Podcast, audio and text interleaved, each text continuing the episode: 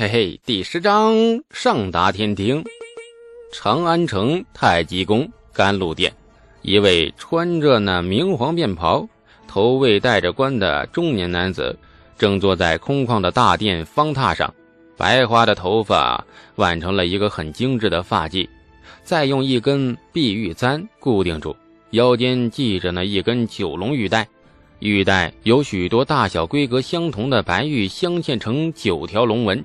脚底踩着一双明黄色的软底靴，其人身高八尺，体态魁梧，肩宽腰圆，面色略黑，双目生微，额头和眼角堆积出了几条皱纹，厚薄适中的嘴唇紧紧的抿着。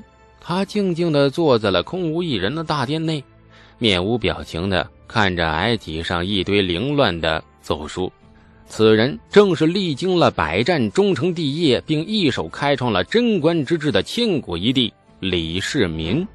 大唐皇帝李世民五天都没有睡一个好觉了。此时夜深，往常的时候，李世民早已经安寝。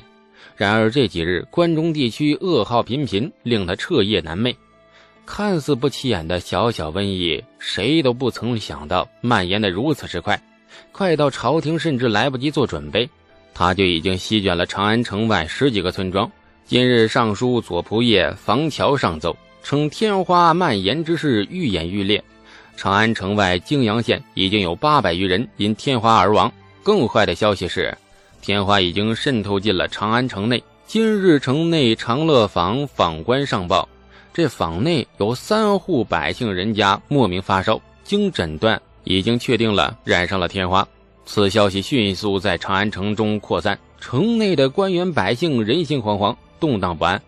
繁华似锦的都城长安，如今是家家闭户，商铺歇业，街上空寂无人，出城逃亡避难者数不胜数。李世民现在是心乱如麻，这瘟疫不仅仅是瘟疫，当他严重到脱离了君臣掌控时，他便是大唐皇权不共戴天的敌人。他带来的不仅仅是百姓的死亡。也给这清平盛世带来了毁灭性的连锁反应，百姓连家门都不敢出了。何人做工？何人种地？何人经商？当百姓们失去了安逸平稳的生活，谁还会颂扬皇帝的恩德呢？更令李世民火冒三丈的是，街头坊间已经有了一些恶意的声音，说是天子不修德，故而惹怒上天，引来天罚，加罪于无辜百姓。坊间的长舌之人的流言没敢说透，但全大唐的人都知道是怎么回事。大唐武德九年六月，李世民发起了玄武门兵变，弑杀手足兄弟，逼迫父亲李渊退位让贤，以幼弑长，以子篡夫。江山得来本就名不正言不顺，说来那也是命悲。李世民登基之后，大唐几乎年年天灾不断，这民间恶意的声音也是越来越大。李世民以圣明仁德天子自居，对那些恶意的流言只能暗怒在心，也不敢动辄杀戮。这一次的天花瘟疫亦是如此。当瘟疫蔓延愈演愈烈之时，坊间果然又老调重弹：天子得位不正，亏欠德行，却连累大唐亿万无辜百姓受苦云云。甘露殿内，李世民心不在焉地翻阅着奏书。心情却无比的纷乱烦躁。天花，天花，造反可以镇压，洪灾可以修堤，大旱可以挖井。然而，怎么偏偏是这该死的天花？全天下的大医大能者皆是束手无策，朕能如何呢？刀剑和皇威已经失去了作用。李世民忽然觉得一股深深的无力感袭上心头，急促的脚步声在深夜的殿外长廊回荡着。这李世民心头愈发的沉重，仿佛压了一块重石般喘不过气来。深夜里如此急促的脚步，往往意味着又是一桩祸事发生。这几日心中承受了巨大的压力，这李世民只觉得自己快要崩溃了。听到脚步声，心中怒火陡然直冲脑门。殿门外一道战战兢兢的身影跪下，却是一名宦官。那启奏陛下，尚书省急奏。李世民爆发了，狠狠地拍了一下身前的矮几，然后大怒：“又是哪里出了祸事？每日不是瘟疫便是疾走，朕的大唐难道天人共钱，竟无一可取乎？滚！”全都给朕滚！今日朕一个字都不想听了。这宦官吓得身体如那筛糠一般抖了起来，额头汗珠滚滚而落，心念电转，壮起胆子就说：“哎，陛陛陛下，这份急奏不不不不不不是坏消息，是好事啊！好事朕也不想。慢，慢着，好事？什么好事？”李世民回过神了。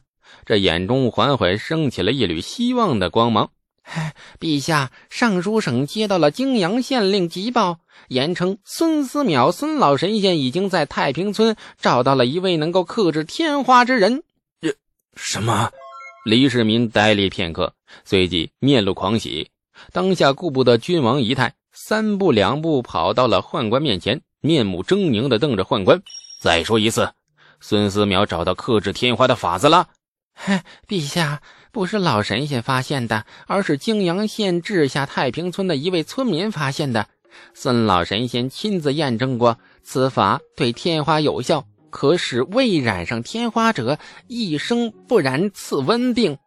李世民喜悦的神情渐渐古怪起来。孙老神仙都未能够找到克制之法，却被太平村的一个村民找到了。哎，正是。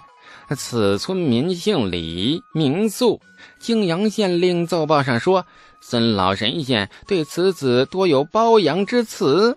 这李世民浑不在意的挥了挥手，多日阴霾的心情此刻终于放晴。至于李素是什么人，对一位掌控了千万子民的皇帝来说并不重要。重要的是，都城长安的动荡人心终于可以安定了，朝堂和民间种种不利的传言也可以平息了。而他的皇位也是重新稳固了。一个籍籍无名的村民解决了李唐帝国一次大危机，挽救了关中万千子民，是大功德，也是大喜。国之大喜，焉能不论功行赏呢？下旨召三省六部官员立刻入宫朝会。孙思邈心忧社稷，以老迈之身亲赴灾区，解万民于倒悬，虽无功却有劳。老神仙曾经三次为官，朕不勉强，赐万金，补百匹。泾阳县太平村村民李李，这宦官小心翼翼的提醒：“李李素，李肃为我大唐立此大功，此功非绝而不能赏也，亲封泾阳县子。”这李世民神情兴奋，滔滔不绝，语气快如那连珠炮。宦官面颊抽搐几下。见李世民兴奋的不能自已，这宦官欲言又止，躬身应是：“哎，是是是。”这李世民心细如发，发现宦官神情不太对，顿时停下来，皱着眉看着他说：“你你有话说吗？”“奴婢不敢，奴婢无话。”“刺耳无罪，快说。”这宦官冷汗潸潸，犹豫片刻，终于道出：“呃，启奏陛下。”那太平村的李素今年才十五岁呀！李世民睁大了眼睛，十十五岁，这这竟然有这等本事！随即，李世民很快明白了宦官的意思，叹了口气，神情不知是遗憾还是喜悦。他终于从失控的狂喜中恢复了冷静，苦笑摇头：“哎呀，英雄出少年呐！朕老了，十五岁尚未行冠礼。”封爵殊为不妥，怕是朝中非议颇多。少年成名，木秀于林，封爵是害了他。改一下旨意吧，特着李肃为太医署医正，传授克制天花之法，另赐万金，良田二十亩。孙思邈留在了太平村，对老神仙的决定啊，这李肃表示很嫌弃。他越来越觉得这位仙风道骨的老道长很是烦人，好像路边捡到了金子似的，一个劲儿的围着这块金子转悠啊，而且态度很霸道，规定他提问问题时，金子必须回答他，否则便是不尊老、不礼貌。毋庸置疑，这李素就是那坨被他捡到的金子，实在是时乖命简，点儿背不能怪社会呀。由此可见，和尚和道士果然惹不起。雷素就是一个典型的惹到他们的下场。阳光很舒服，唐朝的空气比前世不知道好了多少倍。雷素和孙思邈慢慢的走在乡间的田埂上，清新自然的空气里散发着一丝淡淡的人间香火。这么好的天气，实在应该坐在院子里，泡上一壶茶，捧着一本书，舒舒服服的享受冬日里难得一见的和煦阳光，而不是跟着一个快飞升的老头扯一些无聊至极的闲话。然而，孙思邈似乎很认真，未将二人之间的话题当成了闲聊。李素每回答一句，孙思邈总要沉默片刻，嘴唇喃喃蠕动，好像要将他的每句话都背下来似的。细胞，这此物啊，贫道是闻所未闻。嘿嘿，小娃娃，莫非你故意捏造出来诓骗贫道的吗？孙思邈捋了捋那飘逸的白须，笑的是仙气缭绕。小的确实在胡说八道，老神仙莫往心里去啊。村西头还有两户人家要种牛豆，老神仙他们需要你。黎素的目光充满了哀求，这哀求老神仙放过他，干什么都好。类似把他支援赶走的明事啊、暗事啊，李素大概说了七八次，每一次都被老神仙轻松的推回来。哎，很神奇呀！这唐朝可能已经有了太极拳。